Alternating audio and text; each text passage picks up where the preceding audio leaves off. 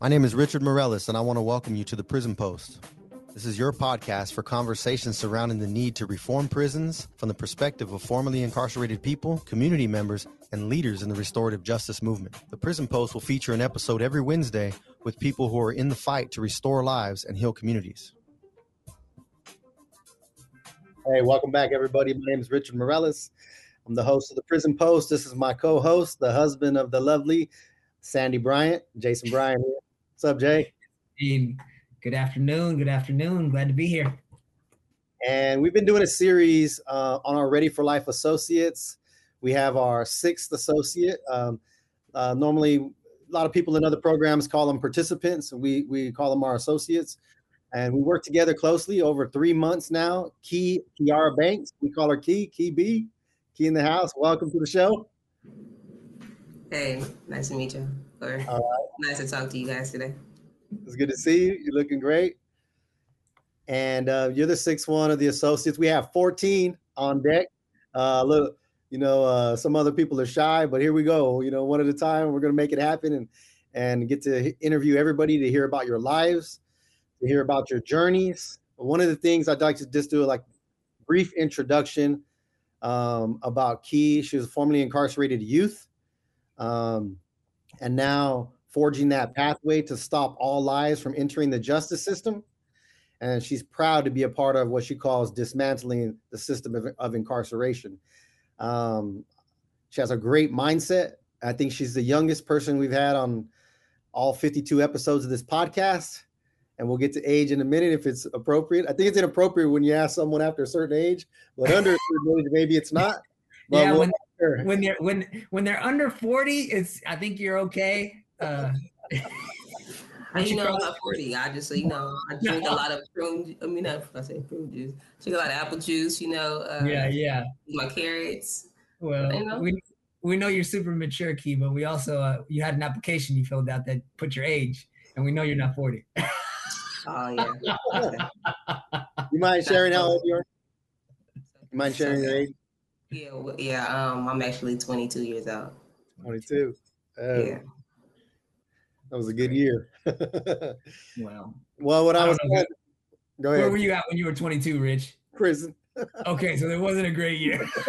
I was I was in prison also at 22. So well, it was a good year because I was still under 170. Oh, okay, gotcha. gotcha little more athletic. But uh, uh, what I want to share was uh, I wasn't going to share, but I'm going to share it anyways. You know, there's one person amongst our associates that everybody always says when they say the name Kee Kee B, you know, they always associate it with swag. And there's this there's this song that I've been hearing recently. Apparently, it came out in 2014, but I never heard it. I never heard it before. But it's by uh, Dej Loaf. It's called "Try Me." And when she's wearing that hat, you know, and and, I, and I've seen you Kee before, and I don't know why, but when I hear that, it reminds me of you. Have you ever got that before? Yeah, actually, I've, I've gotten that in high school. That you know, I could be singing that song uh, by Dej Loaf, uh, but yeah, like I said, yeah, no, that's a that's a one hit wonder, and I don't I don't want to be referred to as somebody who's only successful one time in their life. You know, that's right. So, that's right. No, that's, that's right. right. You're an all star. That's right. Speaking of all stars, what what about sports, Jay? Yeah, one of the one of the icebreakers we usually do, Kyara, is we talk about sports to some degree. Are you a sports fan? What's, um, what's your yeah, team? Yeah. Um, well, football, you know, I try to stay with the home teams, 49ers, Oakland. Bay, I just support the Bay Area fully. Of okay. course, um, sometimes I actually go and support the Baltimore Ravens though as well. When it comes okay. to football, baseball, I'm a super Giants fan. Well, I'm not a super Giants fan. I just say like I I played for the junior Giants team when I was um, in elementary, and I also went to a Giants banquet where I got a couple of baseballs autographed by them. So it was just a really good experience, and ever since then, I've just been go Giants. That's awesome. That's I've also had an experience with the Warriors as well, where I went to um, a couple of their practices, and you know, you know, Klay Thompson out there, Curry, they passing you the ball. You know, I've, I've, had that experience, so I'm all the way just Bay Area teams. Well, that's that's dope. I'm glad to hear that. So, since you are such a heavy supporter of the Bay Area, does that mean that you are also a Raider fan? All right, that's what I'm talking about. of course. Just like to pick on you. I just like to pick on you, Jason. That's all. yeah, that's that's been a source of uh much heartache for me in class at times. We have a few like diehard 49er fans who uh, have no love for my Raiders. Oh no! Uh, but I'm glad to hear that I got some support coming from Kee B. That's dope. Oh, sometimes Luis wears that Niner shirt. He wears times. it every day. Either yeah. Niner or shirt or, or Niner beanie, or he's got a Niner cup, and it's like okay. Speaking of the Niners, um, I, and sports, uh, I'm gonna have my first opportunity ever this, next Sunday to go to a 49er uh, game. It's a training camp game, but I've never been to one before. I did go to a Giants game. I was curious if you went to the old Candlestick Park or or to the new park. Um, I haven't been to any of the new parks yet, but I know it is in season right now, so I'll, I'll try to get get an opportunity in. What position did you play? Uh, basketball? Did you play? Uh, yeah, I played basketball. I played um for maybe three, three or four years. I played shooting guard, small forward, point. Um, but I'm more of a shooter. I'm a great defensive player. Uh, I'm an all around player when it comes to things, honestly. Uh, steals, I was MVP. I was captain of my team. Um, so basketball really was a, a, big part of my life. Uh, showed me a sense of like community and home when I was younger. So. That's great. Kee when I when I showed um, a couple of my family members the website with with everybody there, um, all the associates on on the Ready for um, Ready for Life page, they said they don't look like they ever been in prison, and they don't look like they've ever been incarcerated. And you know, when you talk about sports right now, when you talk about just coming on the podcast, it's something like how how does that how are you you know the captain of your team, but also a youth who was incarcerated. Would you take us back and tell us a little bit about that story? I mean, honestly, like me being able to be in sports was my outside life from home, you know? Because you can go to mm-hmm. school and have straight A's, but nobody knows what's going on, you know, at home or how you really feeling it internally or, you know, just just everything that, that affects you besides school and sports when you're growing up as a kid. Like growing up in a, a single family home, having handful of siblings and you're the only one there to take care of them at night, you know, or at some point in life you can't even go home and you still a child, you know, there's there's there's just what there, I don't know how, but like you end up putting yourself in situations that make you do things that you end up regretting in the long run. So mm. just because I was on the basketball team during this time, the rest of that time I was trying to figure out a, a different move. I'll, I'll say. Sure. I was trying to figure out how to put money in my pocket and make sure you know I had everything I needed, and that, involved me being in criminal activities. Mm. Now, now, Kee, you you were raised in Oakland, California. Yeah, yeah. And, and you, you come from a very big family. Is is it fair to say? Is it fair to say that the like the community around you that there was a, a lot of criminality that was prevalent, or like that was kind of the norm? Um, I mean, yeah, I mean, yeah. I guess when you go outside and you see day to day life, like everything does seem normal to you. You you see people outside making drug deals. You see them putting all that money in their pocket. They getting all fly and stuff. You seeing them having all the stuff you want, and you see mm-hmm. them happy. And you see, mm-hmm. you know, you see them being in in what your words would be at a young age as being successful. Mm-hmm. So, yeah, that looked that looked normal to me. That looked it looked normal, it looked fun, it looked appealing, it looked easier. Right. That's you know, that's where the comfort comes in that too. When things are easy for you, you get comfortable with it. Mm-hmm. And so it's the fact that I was able to get away with things for so long. When it did come time for me to get caught up, that's when, you know, reality starts to hit a little bit. Right. Right. What do you think was missing, like in the community itself, to kind of show you at a young age that there was another way? Um,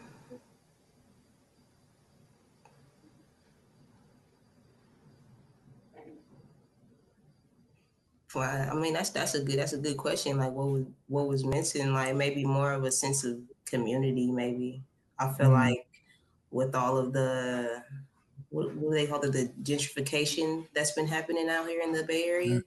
Mhm. Uh, a lot of us have been divided up. Our families have moved out of state um, into farther cities. So, like, our sense of community, um, mainly as like just African American, we kind of start to lose ourselves a little bit when we don't have a, a home to go to, you know. So when our like our grandparents' homes are so every everybody goes to their grandparents' house when they like when they don't have nowhere to go. So when they don't have that no more, um, then it's it's it, it takes a big toll because now people have people's families have to start over. You know, they don't have to they don't have that community anymore. So I would say like the the affordable housing um, with the the rise of uh, the value of homes that was like a, a big effect that was going on. So I felt like if we just had more affordable housing available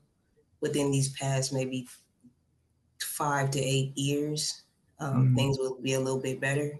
If we had a better relationship, maybe with the with our police, you know, or not even not even just that, just better job opportunities for us. I had my first job at uh, 14, but I wasn't always allowed to be able to do that job because I had my restrictions with my mom. You know, Mhm. uh, working at nights, I didn't. I was like I said, I was the only one to be able to watch my siblings. So, you know, things are always limited. Maybe if she had more funding to help us, she wouldn't have to have work those night shifts as well. You Right. know, so Right. I, it's I feel like it's a lot of factors of what we could have had as a community. Jason shared that you come from a big family. How many brothers and sisters do you have? Can I count? Like to like I'm gonna just put like 20 out there for you guys. Like is it- What? is Cause on my mom's side, I got I got three little brothers. But if I tell you how many kids my dad had, you Mm. would do yeah, that's like the rest of the family right there. Is it hard to remember all their names? Um, yeah, it is. I, but I have a, a obituary because my brother passed away in uh, 2017, so it has a list of our names on them. So I will Yeah. grab it. At what age were you first incarcerated? You know, I, I honestly think this is funny, but my first time being incarcerated was right after I turned 18, maybe like a week or two. And it's like I never got I never got caught for any of the things that I did beforehand. I don't, I don't know if it was because maybe that that last time when I was 18, I was in more of a I felt like I was in more of a deeper situation where I was really just for myself at that time. Like it was just me. Mm. Uh,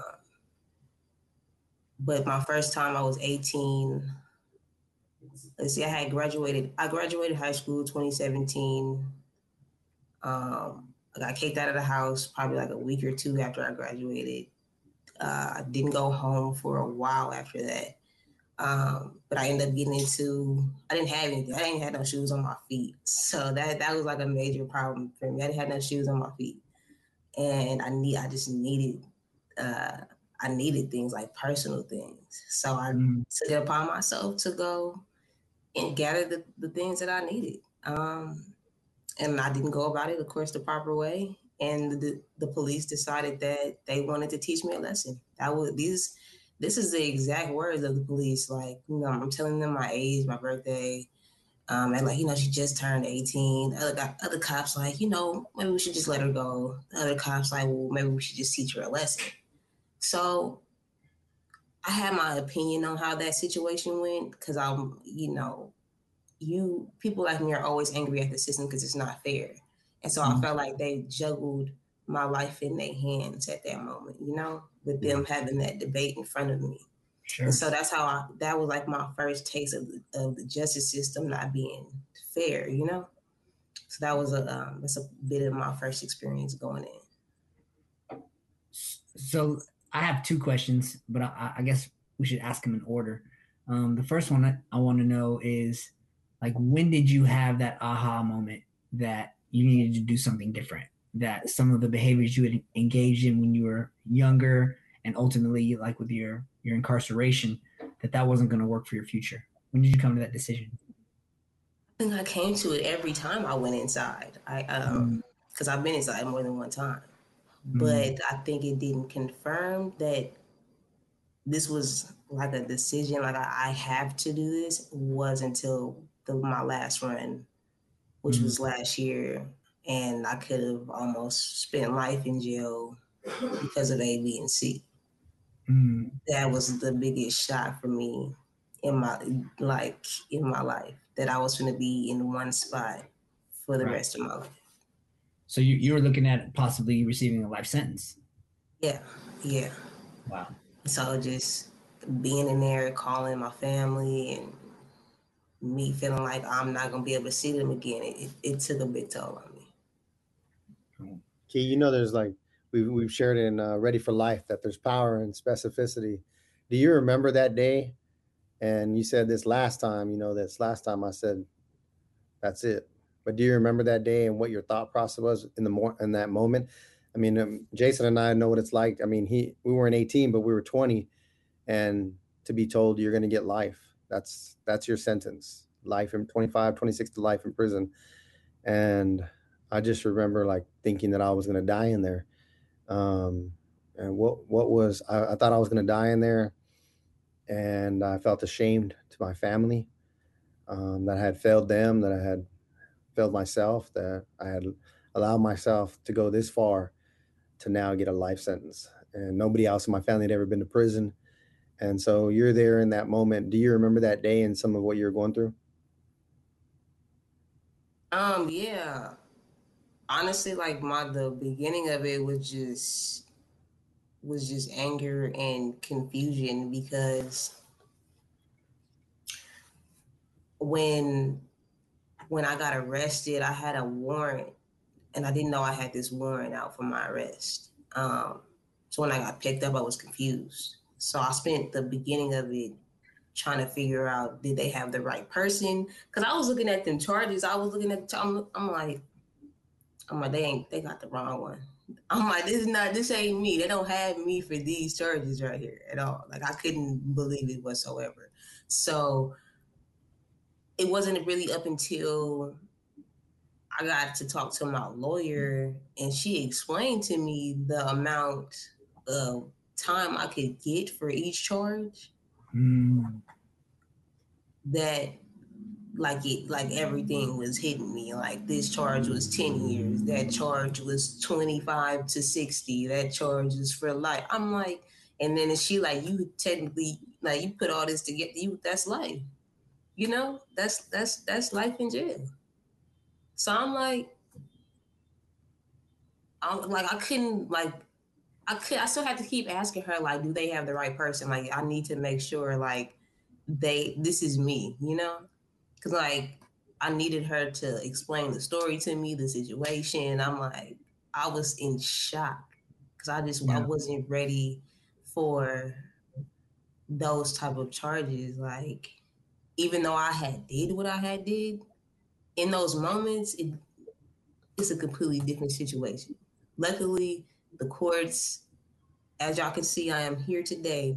The court saw it in my favor they knew the inc- they they felt the incident was in self defense, and you know maybe that was my first taste of some type of justice. But the fact that I sat in there for that amount of time and you know I had to go through that that shock right there to get my life together to say that I want to do something new in my life and actually change myself for the better and others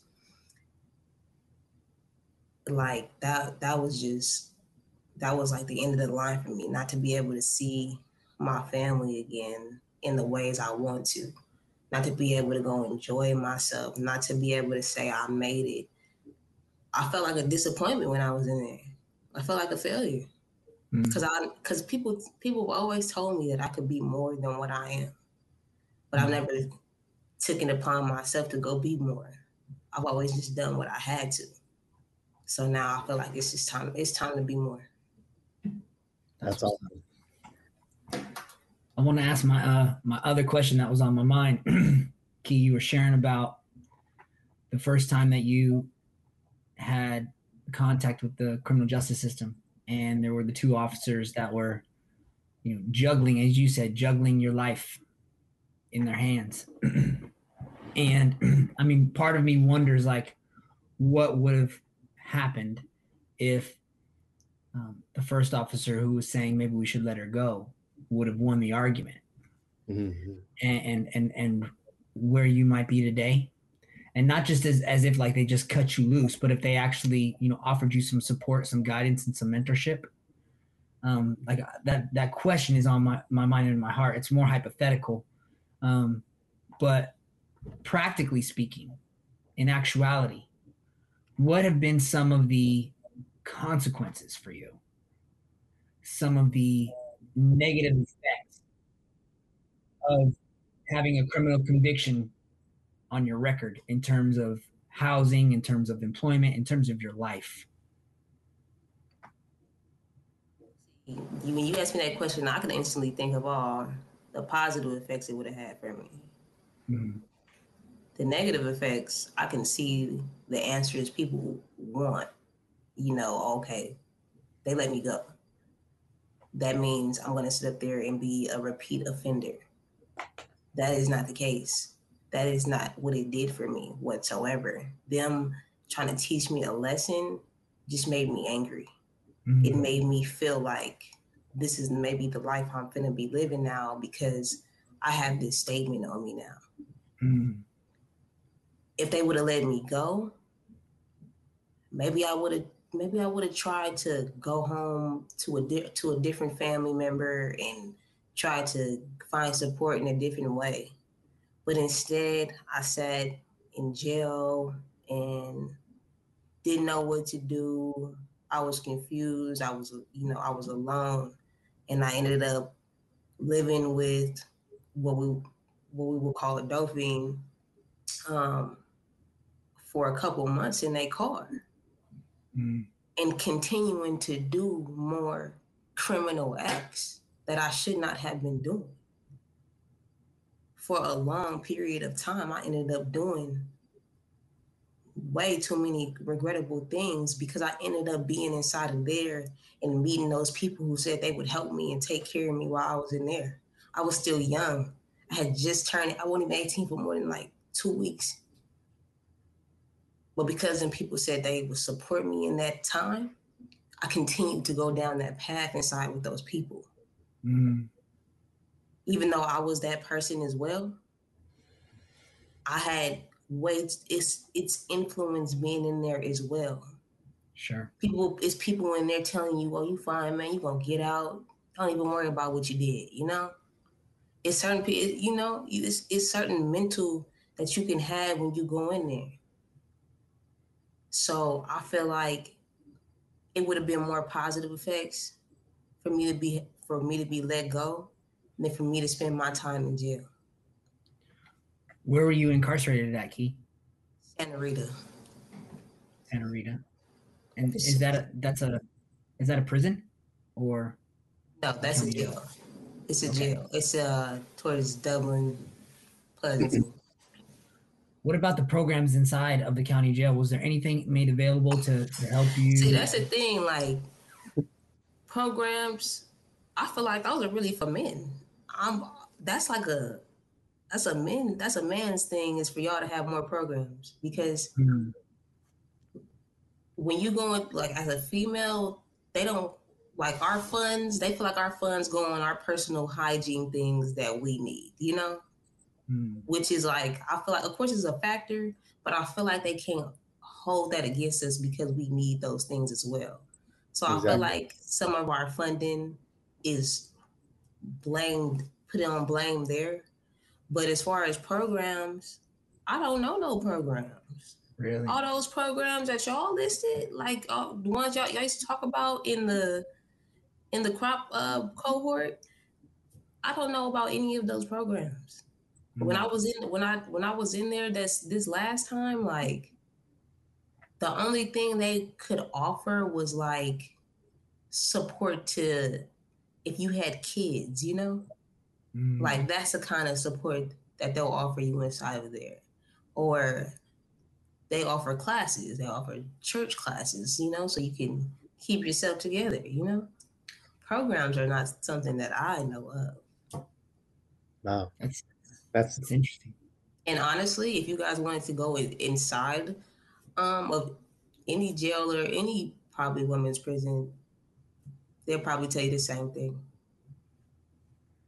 And, and those women, those women are still sitting in there to this day, um, going on like maybe their ninth year sitting in there with mm. with nothing, with their lawyers pushing them off, saying you know they got other things coming up, and they'll see you in the next three months, or I'll see you next year. You get one court date a year sometimes. So there's no program offering us real support until we actually get out of here. Mm. So, in spite of that, that was just last year. And in, in spite of that, here we are a year later. You've completed the leadership development portion, uh, Leadership for Life, uh, with with uh, CROP's Ready for Life program. You've completed the financial literacy portion. You're headed into the next the next uh, um, part of the program, which includes the career development training. I, would like to know if Jay would unpack what that is in a, in a minute, but also you go from there to here, uh, not even a year later. How did you even first hear about us, CROP Organization? You got five formerly incarcerated uh, proximate leaders, all sentenced to life at one time, 112 years. You're in Santa Rita County Jail. We're out here in Sacramento, starting a program out there in the Bay Area. And then all of a sudden, our two worlds interact. How's that happen? Um, well, for one, it, it goes right back to the streets. You know, you. I was I was homeless.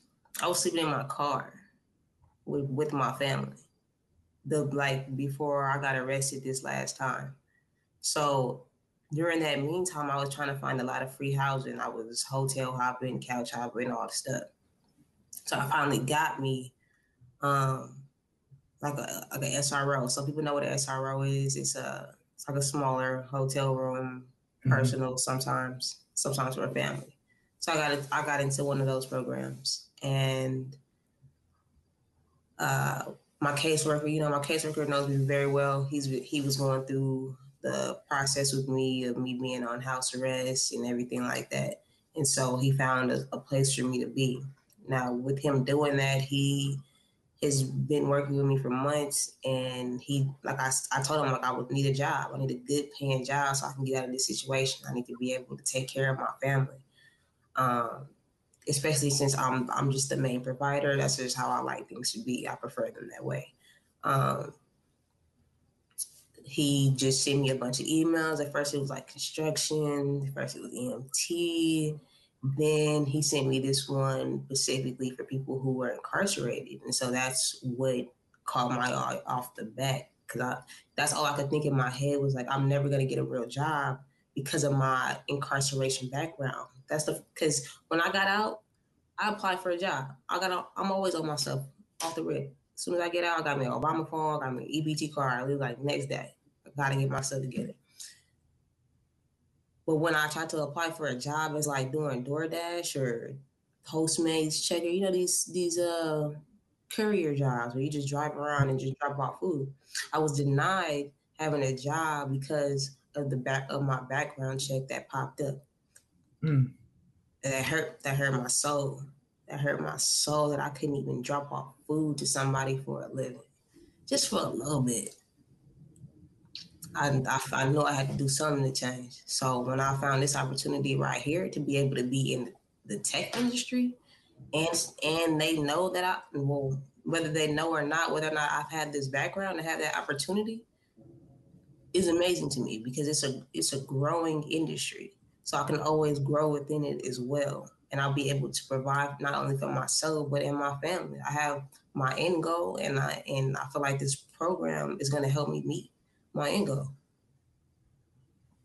That's great. What is We're doing everything we can to ensure that's a reality. That's that's for certain.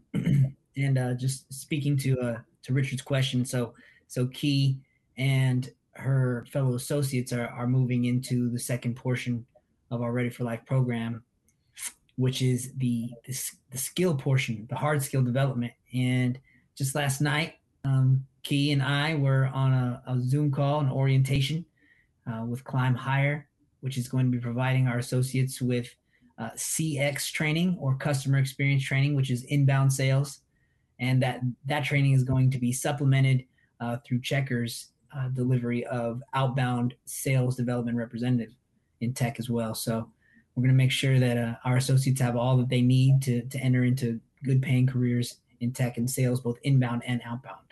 Some pretty exciting stuff on the horizon. um, I wanted to ask you another question, Kee, about reentry services. so as you as you as you said, you've been in a couple times, and each time you paroled, I'm curious what your experience has been with some of the reentry services that have been provided by the city, the state, what have you. That I mean, I think that's what I mean by like I really don't know any any programs that come into the jails and be like, we have these services for you. Um, well, I mean, there there are some, but you have to be meet a certain criteria in mm-hmm. order to be a part of those programs. And so, like, I reside in San Francisco. Out here, the main programs are if you basically are a drug addict, mm. they will house you and release you into a program within maybe 30 to 60 days. Mm-hmm. That is what we have funding for out here in San Francisco from what the what the public eye from the internal eye can see is that that's what they care about as far as rehabilitation for people who are incarcerated is to help them get help in situations like that. But when you're somebody who committed a hold on, well, depending on the type of crime you committed, those services are not available to you. So when I get when I get released, yeah. I get a BART ticket, maybe some cash, and I go about my day. You know, like you just you just continue. No, no direction, no direction for a career, no direction. I've never, yeah, no, I've never had like a somewhere that someone was like, "Oh, go here when you get out," and then they'll they'll help you with this. I've always had to step there and figure something out for myself. Hmm.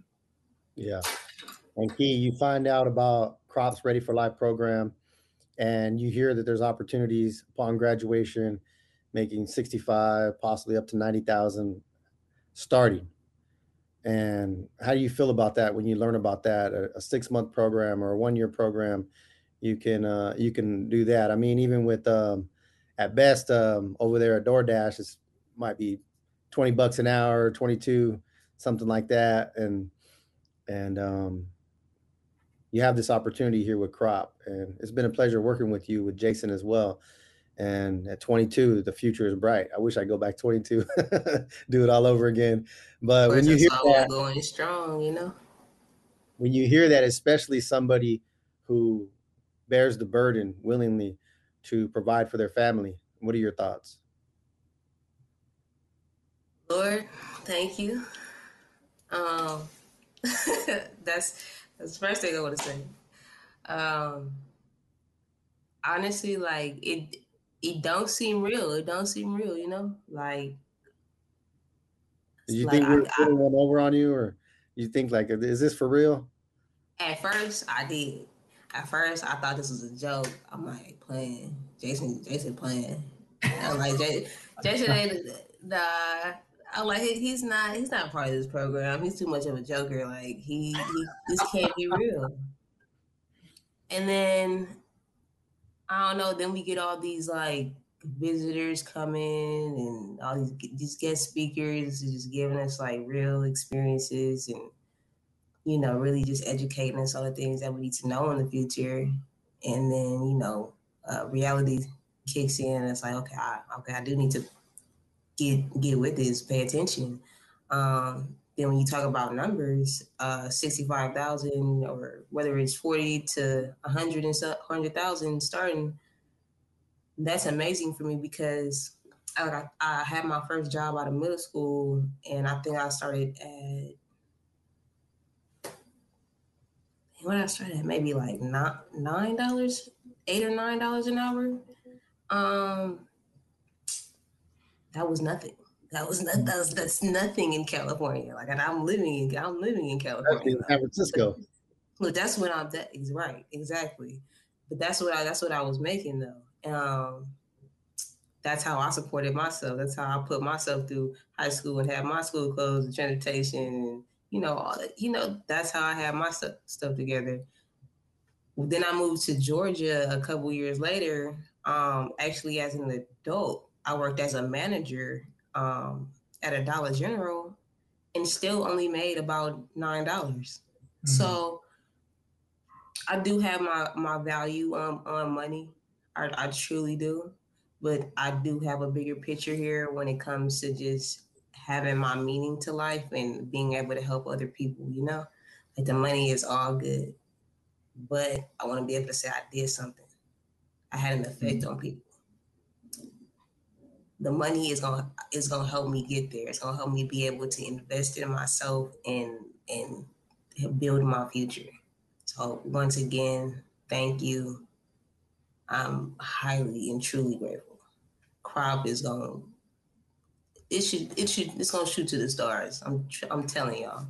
I know we have uh we had like we had government funding for this. Like yeah, this is this is pretty dope. This is yeah. like one of the best opportunities I've had in my life.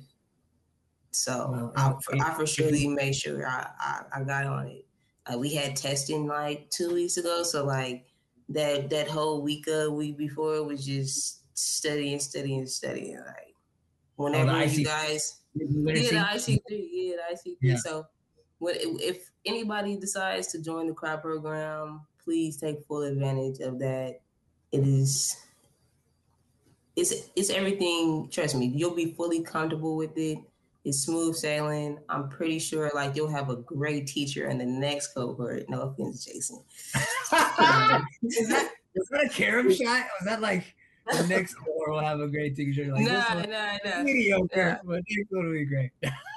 but I, I really do support this program because it is very supportive. Like uh, everybody in the program is has like a different personality. So mm.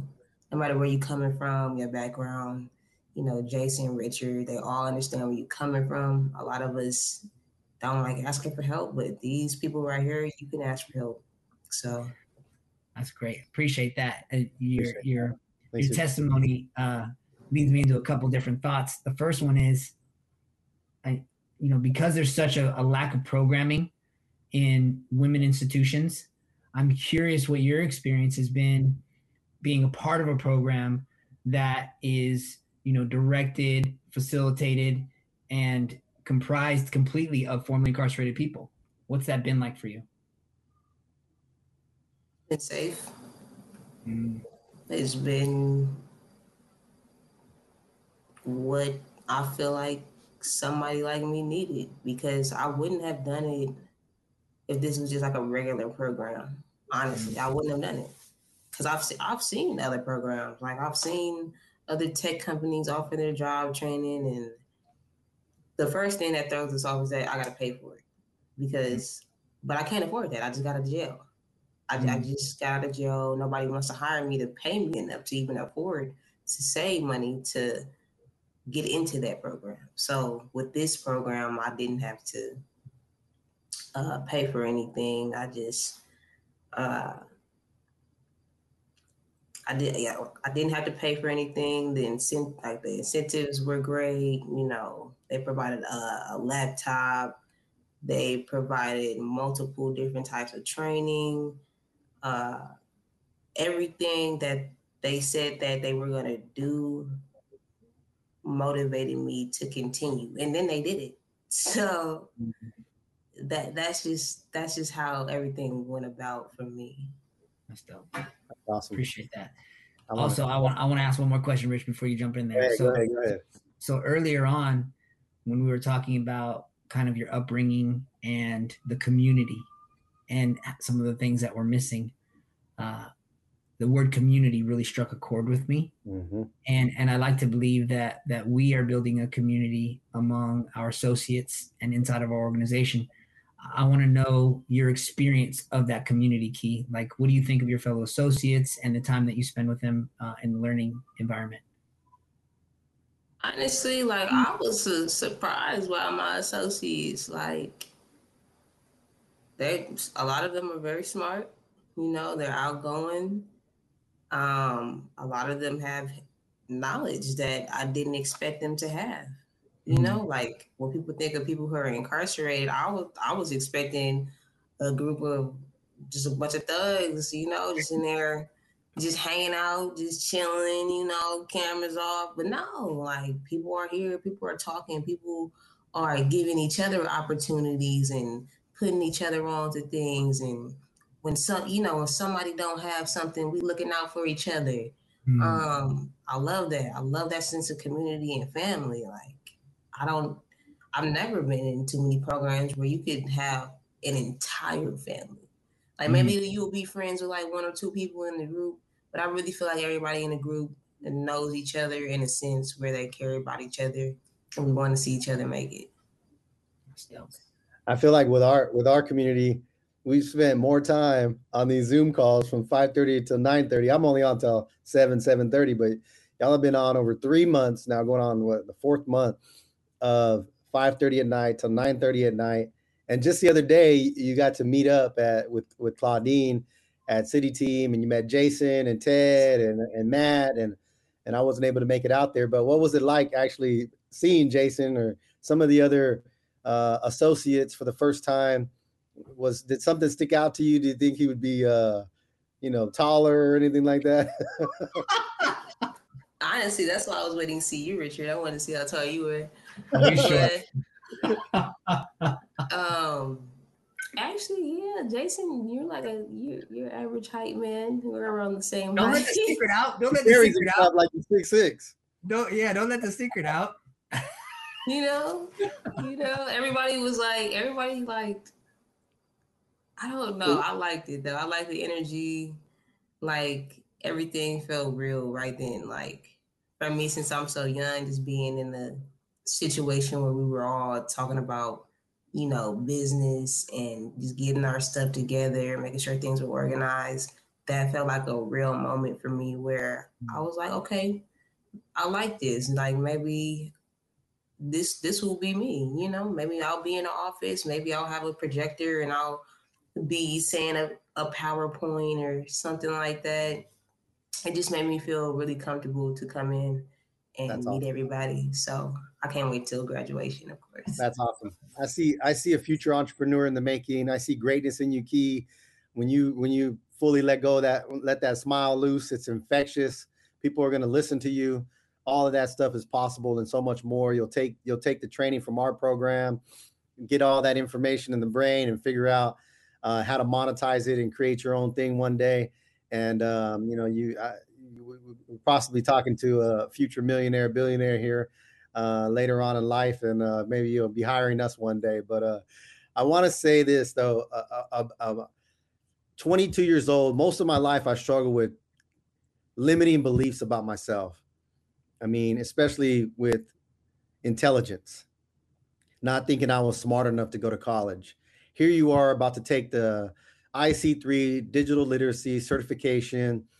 You know, you're studying all week, 22 years old with everybody else. Did you have any limiting beliefs about yourself that came up like, can I really do this? Can I cut this? Can I can I do this 5:30 to 9:30 every night for 6 months? You know, especially I know you were working a full-time job sometimes and and you're um, I don't know if you still are, but I remember sometimes you were at class while while working your job until you until you got off And, and that's part of what it takes that commitment, that dogged determination that I'm to make it and nothing's to deter me. And here you are. But was there anything in your mind saying, I don't know, I don't know if I could cut it? And how did you break through that if there was? Um, yeah, I have like a, I would say mine is more of like an emotional boundary where they have this expectation for you to be one way, you know? And I'm a very fluid person. So, like, what would hold me back personally would be like, I don't know. Like for me, I, I, I don't like to be emotional. You know, I don't like to open my life up to people when they see me cry or they or what some people would call weak or some people will call strength. Um, you know, I just don't I don't like to show that emotion too much. But what Jason and Richard really wanted us to do was to embrace who we really were and our emotions and be able to let us know like it's it's like everything is it's okay. You know, I felt like they did give us it's okay. That it's okay that you were incarcerated. It's okay that you were a felon. It's okay that you were a prisoner. You know, it, it's okay because now you're not anymore. Mm. You know, and me like I was going down that path. I was going down that path of I don't care no more. I don't care. I'll keep coming back. I'll keep com- putting myself back in this in this bad place as long as they keep letting me out. I was fine with that that cycle. CROP made me want to change my mental and my emotions that were holding me back Cause I, cause honestly, like it was still a, a, a battle. I, everybody knows what fast money is. Fast money is money that you really don't have to work for. You just kind of be, gotta be like the entrepreneur. You gotta have a mouthpiece more when it's fast money. So it's a little bit easier than going out there and working at nine to five. It's easier than me being in class with Jason um, from five thirty to nine thirty when I could just go outside and make way more than what he's currently giving me within these couple hours. Mm. It's it's it's an internal battle there not to just change my mind and go back that way. Sure. But I feel like with me motivating myself to finish out and continue to be here and to have a, a bigger dream, that makes me win my battle. Yes, indeed there's an old saying if if you don't want what you've been getting then you might want to try something new right? And i want to commend you for not trying but doing something new in your life for yourself for your family for your community. And i, I want to invite you into just a little bit of a vision casting session.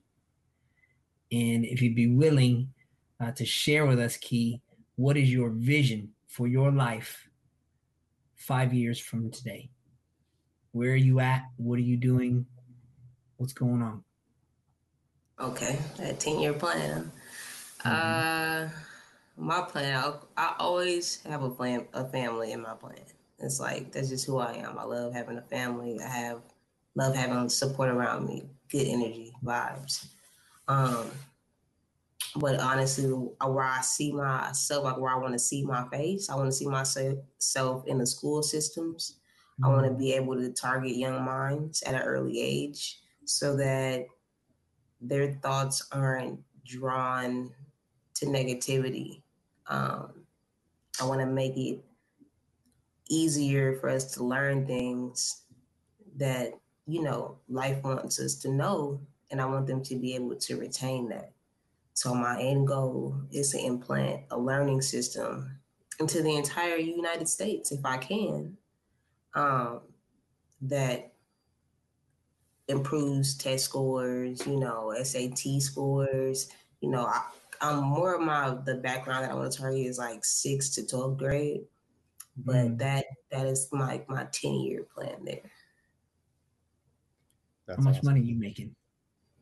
How much?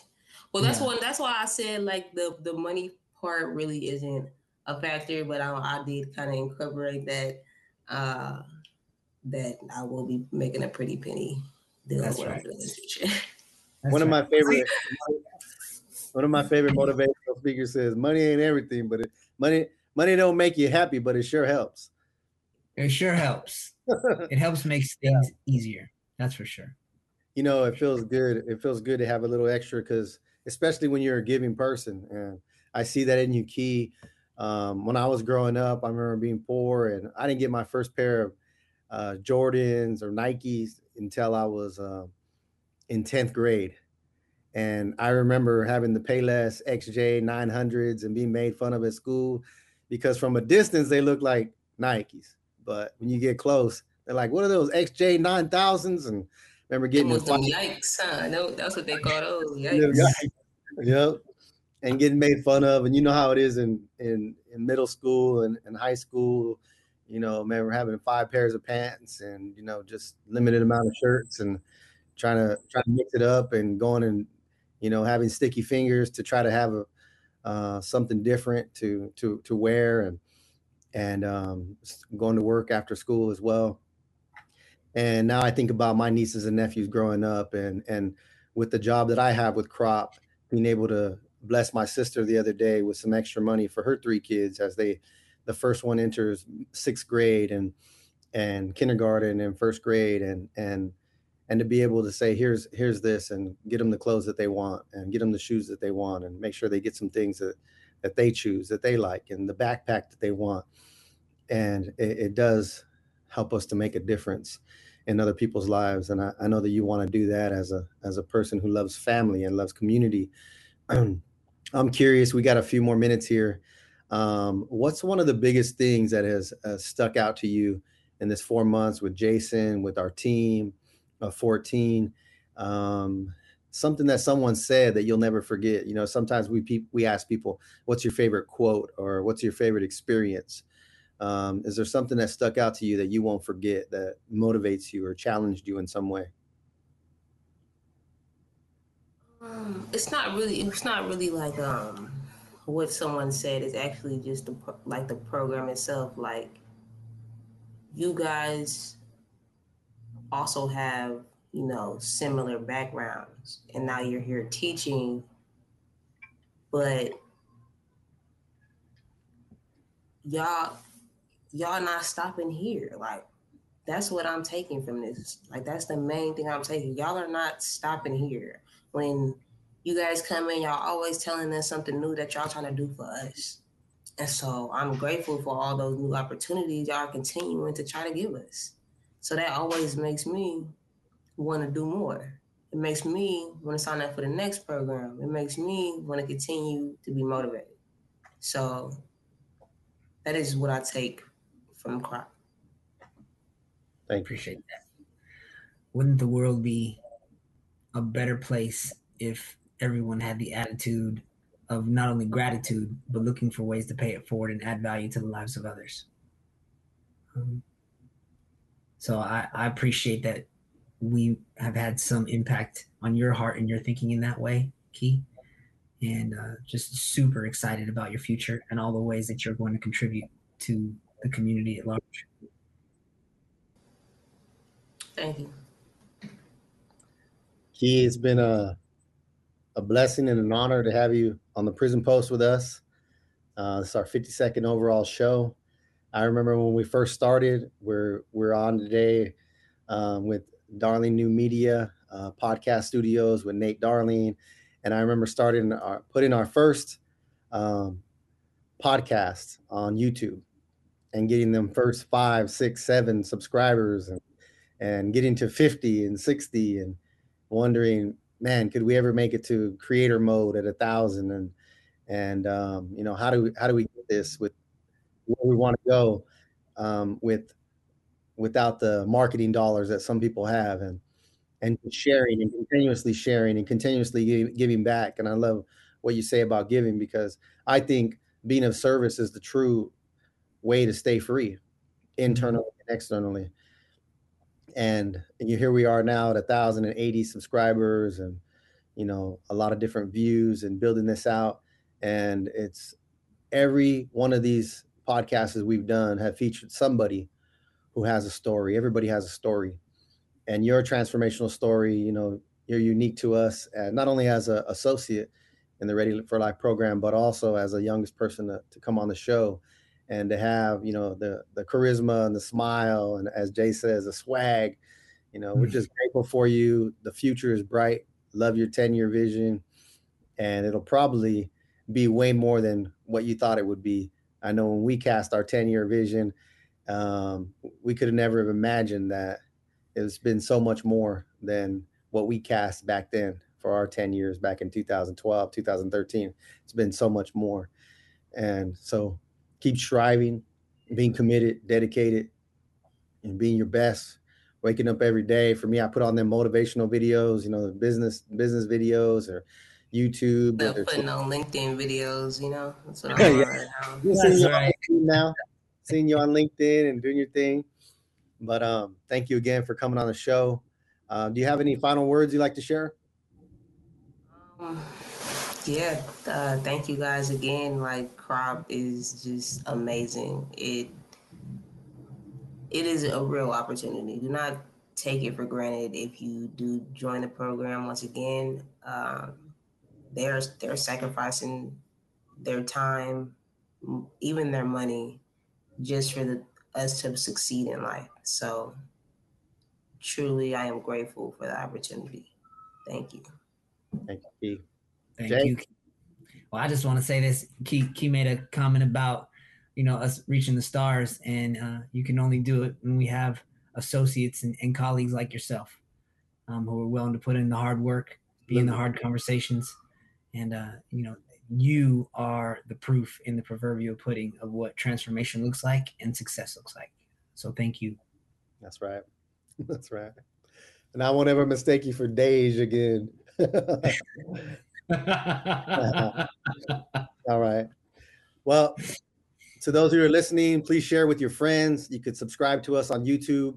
On YouTube, of course, follow us on Apple iTunes, Spotify, Stitcher. We're on all the major uh, podcasting places, Amazon Podcast, Google Podcast, and learn more about CROP creating restorative opportunities and programs. You can go to our website at croporganization.org. There will be a link there to our link tree take you to all of our social media channels and show you all the great things that we're a part of. You can see who our associates are, see some of the other podcasts that we've done with them, the amazing transformative work that they've done in their lives and the ways that they're committed to a future worth having. Thank you, Kee, for coming on the show. This has been another episode of the podcast. Thank you, Jason. Bye, everyone. Thank you for listening to The Prison Post, a production of the CROP Organization. We'll be sharing more stories from the world of prison reform and restorative justice, so please join us. You can listen to the Prison Post on all major podcasting platforms. Subscribe to our video cast on YouTube and like us on Facebook at The Prison Post and at Creating Restorative Opportunities and Programs.